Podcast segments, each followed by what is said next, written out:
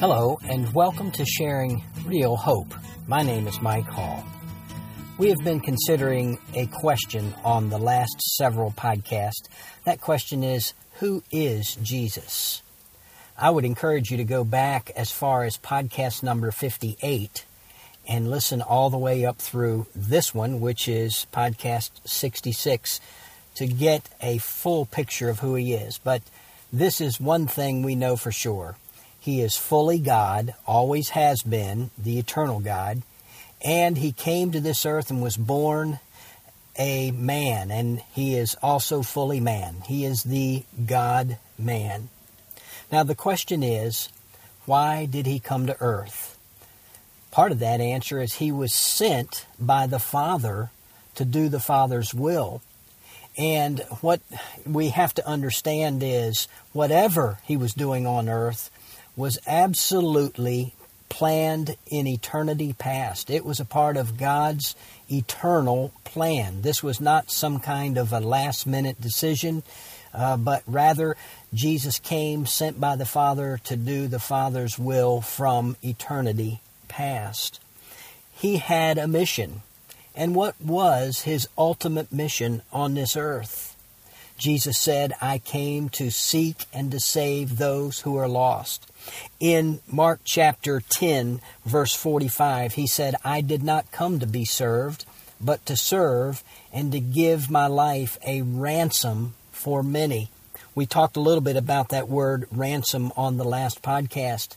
Essentially, Jesus said, I came to be the payment, the ransom for people's sins. Now, this payment is not being made to the enemy, to the devil, to buy us back from the devil, but rather this payment is being made to satisfy the righteous wrath of an almighty God.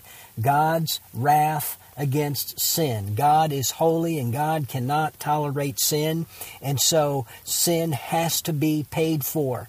You know, when when a crime is committed, and uh, in a human sense, and humans are caught doing that crime, breaking the law, uh, theoretically they have to pay for that crime. Well, uh, th- that doesn't always happen in, in the human sense, but not so with God. God never lets a sin go. God is righteous and holy. He could not let a sin go and be righteous and holy. It has to be paid for ultimately, and Jesus was that ransom payment. First Peter chapter 1 verse 18 says, "Knowing that you were not redeemed or ransomed or bought with perishable things like silver or gold, Verse 19, but with the precious blood as of a lamb, unblemished and spotless, the blood of Christ. And Jesus literally shed his blood uh, when he died a, a vicious death on, on a cross, a Roman cross, crucified. There, Jesus paid with his life for our sin. Um, 1 Corinthians chapter 6 verse 20 says, Don't you know that you're not your own? you are bought with a price. And that price is laid out clearly here again in 1 peter 1 that price is the life of christ the blood of jesus christ that was shed for us. And so jesus is a ransom. He is also referred to as as a lamb uh, the lamb of god. In john chapter 1 verse 29 john the baptist with his disciples saw jesus walking along coming and he said behold look Behold, the Lamb of God that takes away the sin of the world. Jesus is God's sacrificial lamb. Now, the the uh, men that would have heard that would have understood because they would have known uh, all the, the Old Testament practices that were that were given by Almighty God. That uh, when sin occurred, uh, it brought death. Something had to die to pay for that sin, and so the the the way God set it up was they were to sacrifice, kill a lamb, and that lamb had to be unblemished. No blemishes on that lamb. That lamb could not take away their sin. It was a picture. It was a visual picture. It was a type of the true lamb that was coming. It was a shadow of the re- reality, of the real thing. And the real thing was God's ultimate lamb, the Lamb of God, God Himself, Jesus Christ, who was the unblemished, spotless lamb, the one that was without sin, never sinned, and yet He died to pay for sin. Whose sin? Obviously not His own, your sin, my sin, uh, the sin of those who come to Christ and trust Him. He paid for our sin as the Lamb. In Revelation chapter 5, verses 6 to 10, this is a, a future uh, scene in heaven. And it's a, and and John, uh, the author of Revelation, writes this. And I saw between the throne, that's the throne of God, with the four living creatures and the elders, a lamb standing as if slain, having seven horns and seven eyes, which are the seven spirits of God sent out into all the earth. Uh, and he came and took the book out of the right hand of him who sat on the throne. When he had taken the book, the four living creatures and the twenty four elders fell down before the Lamb each one holding a harp and golden bowls full of incense, which are the prayers of the saints. And they sang a new song, saying, Listen to this song Worthy are you, speaking to the Lamb, singing to the Lamb, Worthy are you to take the book and to break its seals, for you were slain and purchased for God with your blood men from every tribe and tongue and people and nation, and you have made them to be a kingdom and priests to our God, and they will reign upon the earth. That's what Jesus did. Jesus is the lamb that was slain. He is the lamb that was being worshiped there and will be worshiped uh, for forever and ever. And He is the lamb that bought us with His blood. He bought us for God, and He made us to be a kingdom. We are part of His rule, His authority, His eternal kingdom. And He's made us to be priests before God and uh, we are His, and we are His forever because He is the Lamb that was slain. But then there is a very well known passage in, in the Old Testament. And I want us to just take a few minutes now in the rest of this podcast to consider this passage in Isaiah chapter 53. And this is a book, again, that was written by the prophet Isaiah under the inspiration of the Holy Spirit 700 years before Christ came. 700 years. Let me just read this, these uh, scriptures and maybe make a few comments along the way. And I want you to listen to the ultimate mission that Jesus had while on this earth, as predicted 700 years before he came.